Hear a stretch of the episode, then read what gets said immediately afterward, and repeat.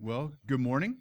I hope everyone's doing well. I hope you're getting ready for uh, the Christmas season. Uh, well, I guess we're in the season. I, get, I hope you're getting ready for Christmas because that's what's coming uh, very, very quickly. And um, I, I, hope that you're excited uh, about the coming celebration. I know uh, there's certainly a lot of excitement going on in my household. Um, as we get closer and closer. You know, last week we talked about that anticipation of Christmas. Uh, last week, the, the carol that we sang and that we talked about was O Come, O Come, Emmanuel.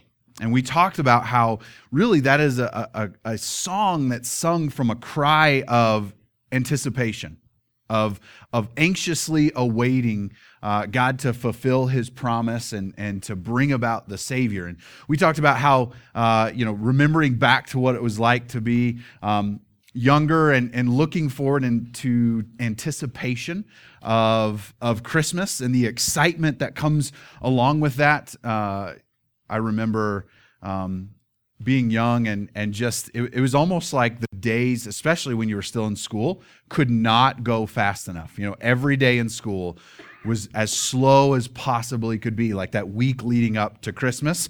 Um, teachers as well. So you don't grow out of that. It's just, it's, it's something embedded within a school building, I guess. Um, and so just remembering that anxious awaiting, you couldn't, there's so much excitement, right?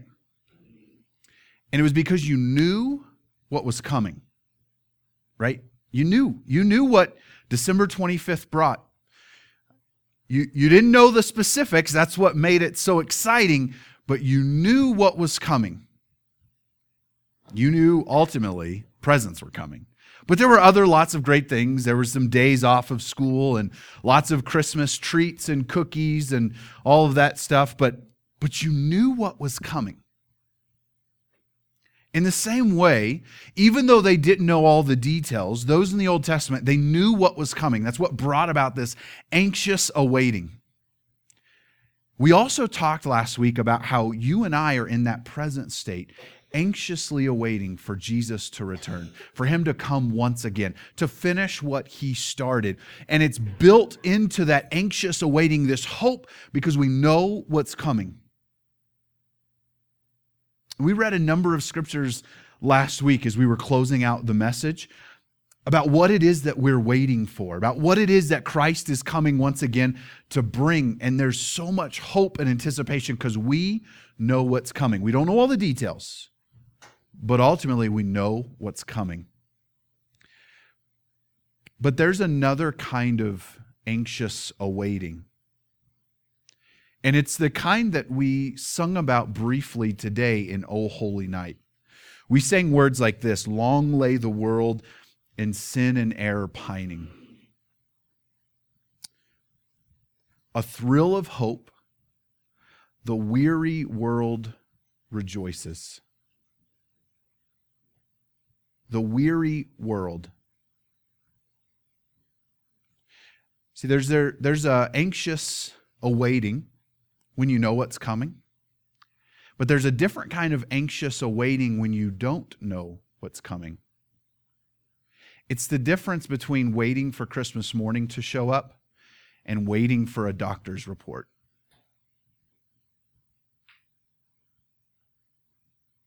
Those are very different kinds of anxious waiting. Uh, I'll never forget when I was uh, 18. Um, I was actually out of town. It was uh, summer break. I had already graduated high school. I was just a few weeks away from uh, moving off and going to college. I was out of town and uh, was actually in a meeting and someone ran into the meeting and said adam adam adam you have to come like you have to go and i'm in the middle of a meeting i'm like um, what's going on. They're like, you have a phone call, you must take it. Like, okay, so I go, I pick up the phone, it's my dad. My dad said, Your mom has just been med-flighted to the hospital. He had come home from work, and my mom, it's summer, and, um, you know, lots of uh, sunshine and heat in Oklahoma, but she was out doing yard work, gardening, uh, doing something in the flower beds. And when my dad came home from work, she was laying unconscious outside in the in the, the landscaping. Um, not knowing what had happened or how long she had been there, obviously called 911. They sent the helicopter. I was I lived out in the country. Sent the helicopter to come uh, land on our front yard. Um, and uh, to, to take her to the hospital. And so, uh, of course, I immediately jump in a vehicle and I'm out of town, but I'm headed back into town. So, my dad is there. My older brother had just gotten engaged, and him and his brand new fiance had just left for a cruise. And so they were unreachable out of the country. And my sister and her husband lived in Kansas City at the time. Uh, he was going, my brother in law was going to medical school. And so they were, I don't even remember what that drive is. What is it, 10 hours from Kansas City to Oklahoma City, something like that? Uh, maybe not that. I don't know. It doesn't matter. They were a while. And so it was me and my little brother and my dad. And just as I got there with my little brother, we walk in, meet my dad, and the doctors bring us back uh, take us back to the emergency room where she is and tell us that she has had a brain aneurysm and several mini strokes um, is, is what had happened. And so uh, the doctor tells us uh, so a third of people with a brain aneurysm die instantly. A third die either on the way to the hospital or, or just right as they arrive. And the other third will live with obviously the complications that come with traumatic brain injury. So he tells us that and says, but it's time for you to leave now. And because they need to begin doing some work on my mom. So we go into, um, into the waiting room and sit down.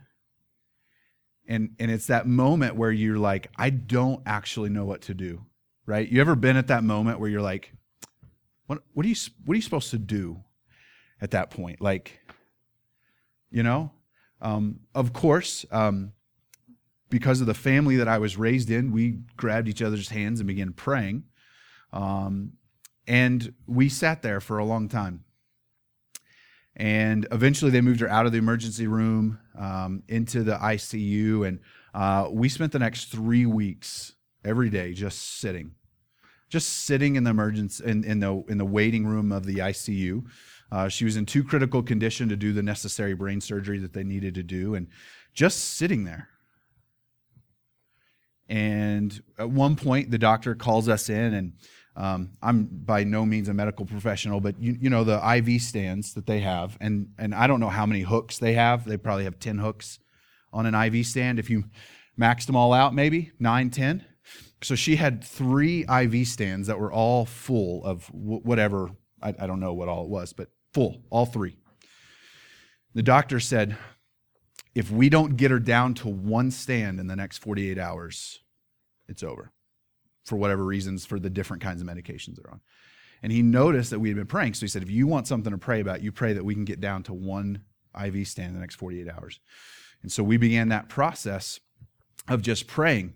Um, and, and he had told us at that point, you, you need to make a decision now. You need to start thinking through at what point will you pull the plug. You're going to have to think through that now before it really becomes time. And um,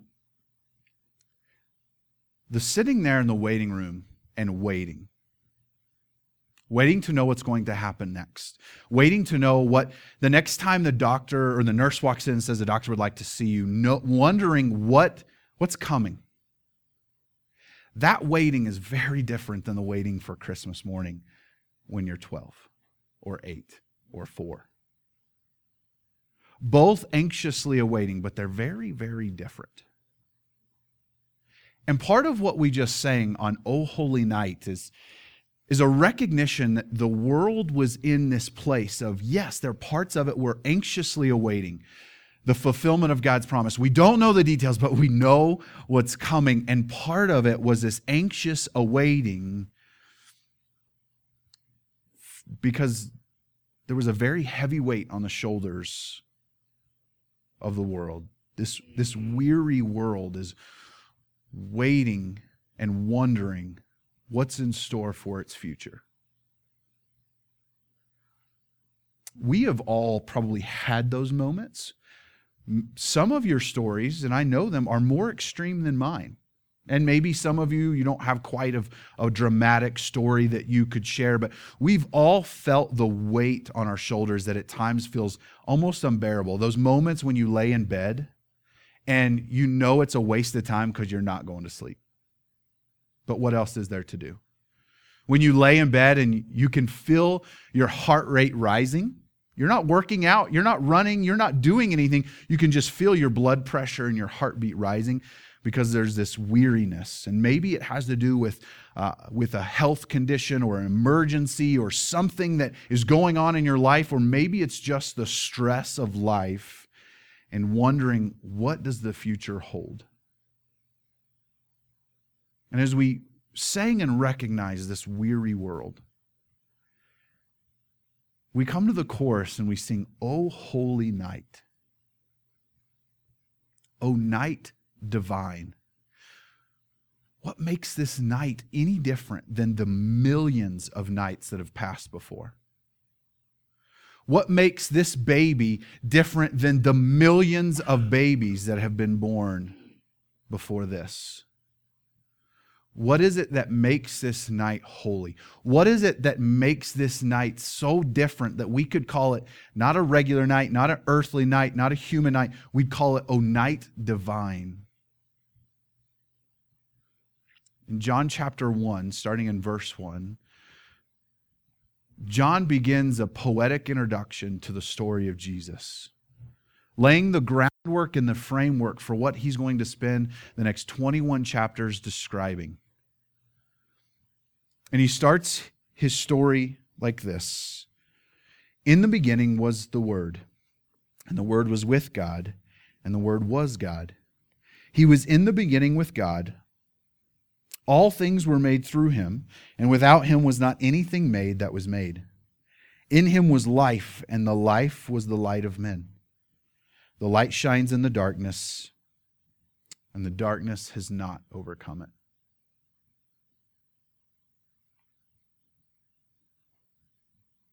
In the beginning was the Word. And something's going to happen so that that Word begins to shine light in the darkness. And then in verse 14, and the Word became flesh and dwelt among us. And we have seen his glory, glories of the only Son from the Father, full of grace and truth. In the beginning was the Word. The Word was with God, and the Word was God. And then the Word becomes flesh. This light, the light that pushes back darkness, all of a sudden enters into human space, enters into the human timeline. And something is different something has radically changed. So that while there is a weary world and while there is darkness, on this side of that moment, on this side of that holy night, of that divine night, we can now say and sing a thrill of hope. The weary world rejoices. That the weariness becomes replaced by joy, by rejoicing.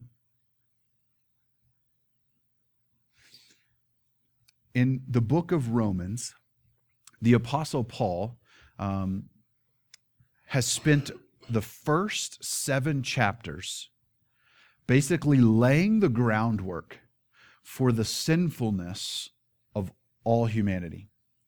Essentially, what he does is he puts everyone on the same footing. We are all equally sinful. We are e- all equally under the, the penalty of sin. We are all equally in the same stance in regards to grace and disgrace. It doesn't matter where you come from or who you are. We're all in the same place. Chapter 1, he talks about those who are normally referred to as Gentiles, non Jews who, though God has begun to reveal himself through creation and the world in which he has made, that they have categorically denied him and refused to acknowledge him and live their own way. In chapter 2, he switches to the people who do have the law and talks about how you have the law, but you're just as guilty because you've got it in written form and you don't do it. And so, for the next first seven chapters, Paul is going to lay the groundwork for putting everybody on the same page. And he's going to talk about what Christ has done to bring about life for us, what Christ has done to, to give us the Spirit. And he says, he talks about the, the written law. He talks about kind of the law of sin and death, meaning because we're sinful, what penalty and payment is due us. And then in Romans chapter 8, he begins like this There is therefore now no condemnation for those who are in Christ Jesus. For the law of the Spirit of life has set you free in Christ Jesus from the law of sin and death. For God has done what the law, weakened by the flesh, could not do. By sending his own Son in the likeness of sinful flesh, and for sin, he condemned sin in the flesh in order that the righteous requirement of the law might be fulfilled in us who walk according to the who walk not according to the flesh but according to the spirit. For god has done what the law weakened by the flesh weakened by our own self-interest by our own um, self gratifying desires and act- actions and behaviors. The law could not do because of our sin what we needed. What we needed was that righteous requirement fulfilled, and we couldn't do it. So God stepped in and did for us what the law could not do. And he did it by sending his son in the likeness of sinful flesh to come and condemn sin.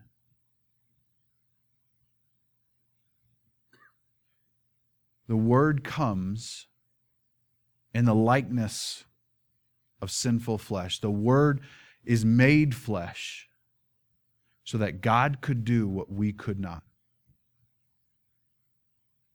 This night becomes holy and divine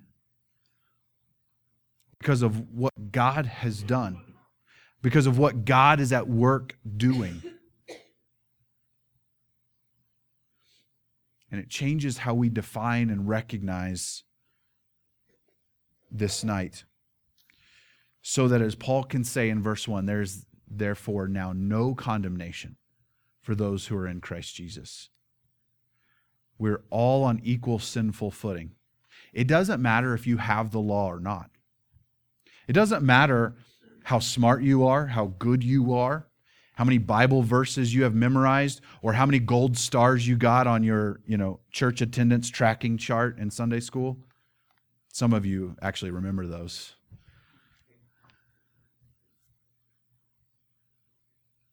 Doesn't matter if you didn't have the law, you didn't have a great set of rules to follow.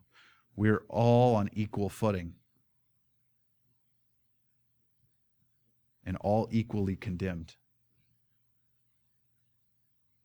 But because of the because of what Christ has done, and for those who are found in Christ, that word that's an identity statement, right?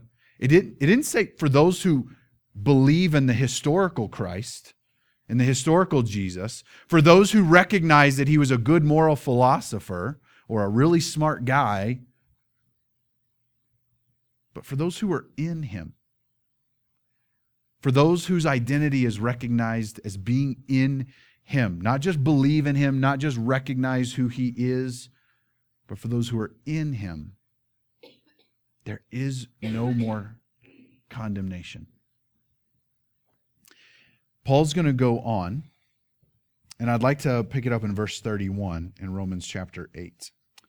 Maybe you're using our Bibles. Maybe you have the Bible app open. Those scriptures are laid out for you there. Romans 8 31. What then shall we say to these things? If God is for us, who can be against us? He who did not spare his own son, but gave him up for us all, how will he not also with him graciously give us all things? Who shall bring any charge against God's elect? It is God who justifies. Who is to condemn? Jesus Christ is the one who died, more than that, who was raised, who is at the right hand of God, who is indeed who, in, who indeed is interceding for us. Who shall separate us from the love of Christ? Shall tribulation or distress or persecution or famine or nakedness or danger or sword?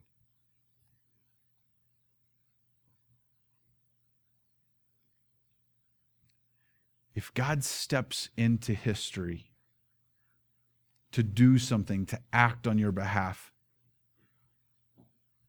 who can deny that? Who can stop it? Verse 37, he'll continue. No, in all these things we are more than conquerors through him who loved us. For I am sure that neither death, nor life, nor angel, angels, nor rulers, nor things present, nor things to come, nor powers, nor height, nor depth, nor anything else in all creation will be able to separate us from the love of God in Christ Jesus our Lord. That weariness no longer has to define you. That that heavy weight on your shoulders no longer controls your life. Because God has acted on our behalf. And if God is for us, who can be against us? Jesus himself felt the weight of this world.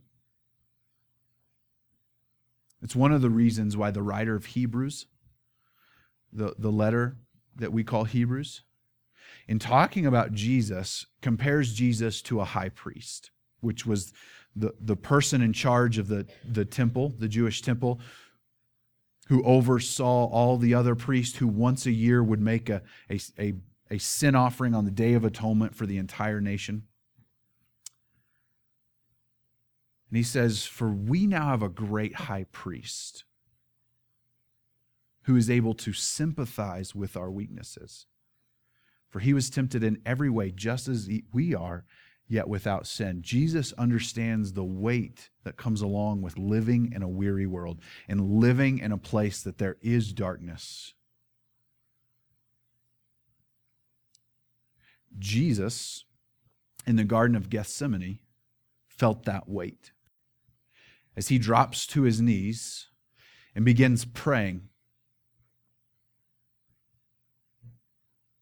And, and in his prayer, he prays out God, if there's any other way, let this cup pass from me.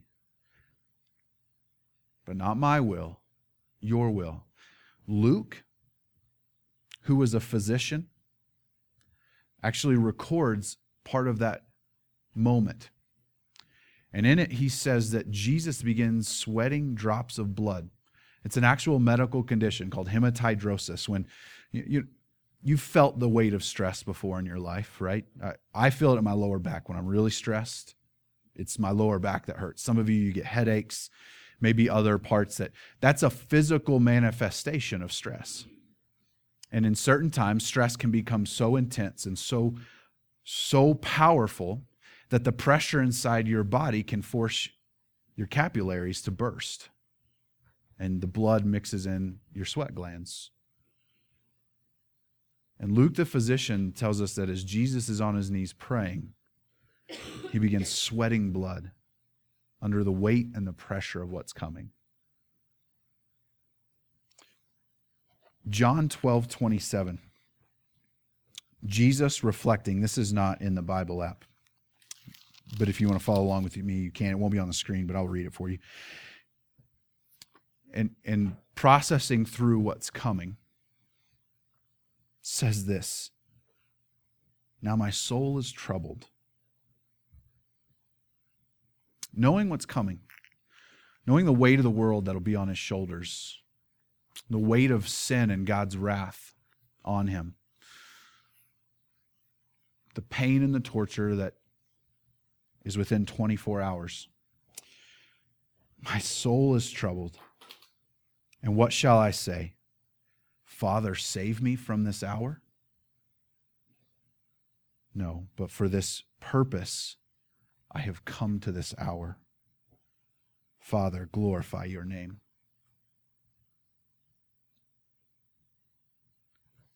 Jesus asks his disciples this rhetorical question What am I supposed to pray? God, save me from this?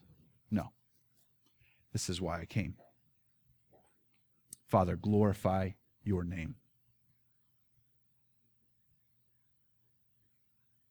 This night is so holy and so divine because it begins the process of God entering into human history to do what we are totally incapable of doing.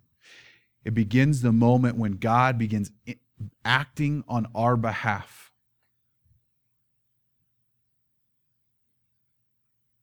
Jesus did many great things, taught many powerful things, set a lot of things in motion, but his ultimate purpose for coming was to die, was to do for us what we cannot do for ourselves. And so while the world was weary, full of weight, there's now hope, and the world can rejoice because God has stepped in to do for us what we could not do for ourselves. That's what makes the night so holy. Not just because a baby was born, but because a process had begun because all of human history becomes fractured at that moment because of what God has done. Will you pray with me?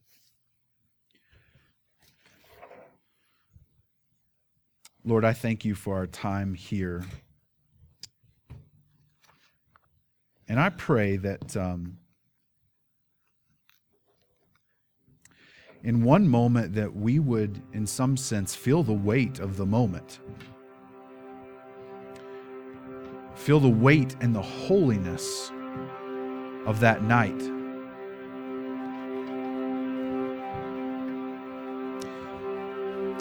Yet, in the same moment, at the same time, ask that, Lord, you would help us by removing that burden, that weight, that weariness on our shoulders that we so often feel the need to carry. This need to perform, this need to be good enough, this need to have results, this need to impress others, this need to succeed. Recognition that you have done ultimately what really needed to be done. That we can find satisfaction and hope in you, and that despite the weariness all around us, we can rejoice. I want to ask that you pray with me if you'll just continue in that attitude of prayer for a moment. While there's a lot of excitement that comes with Christmas, there can also be a lot of weariness.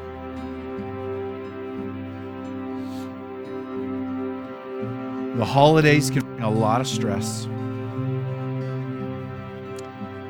And it could be stress of time, not enough time to get everything done. It could be a stress of family.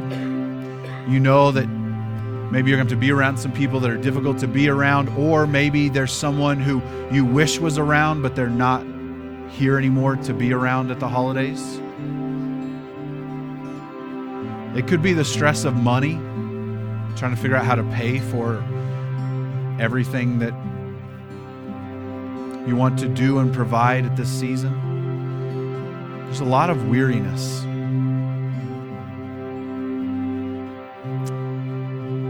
But God has acted on our behalf so that despite the darkness, despite the heavy weight around us, we can find joy and we can rejoice.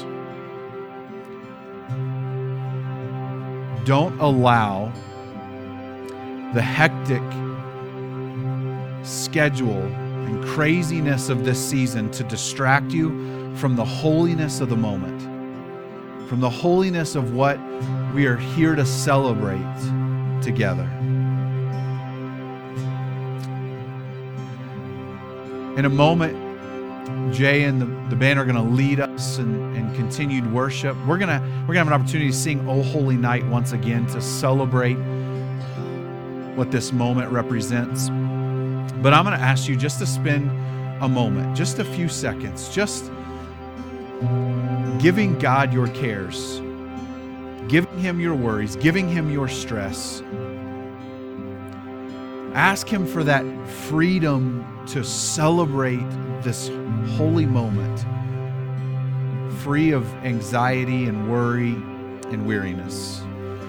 Jesus, thank you for who you are and the moment that you've given us here in this, in this time to celebrate, to worship, to recognize the power what it is that we're here to, to remember. Lord, we love you. We thank you. We pray this in your name.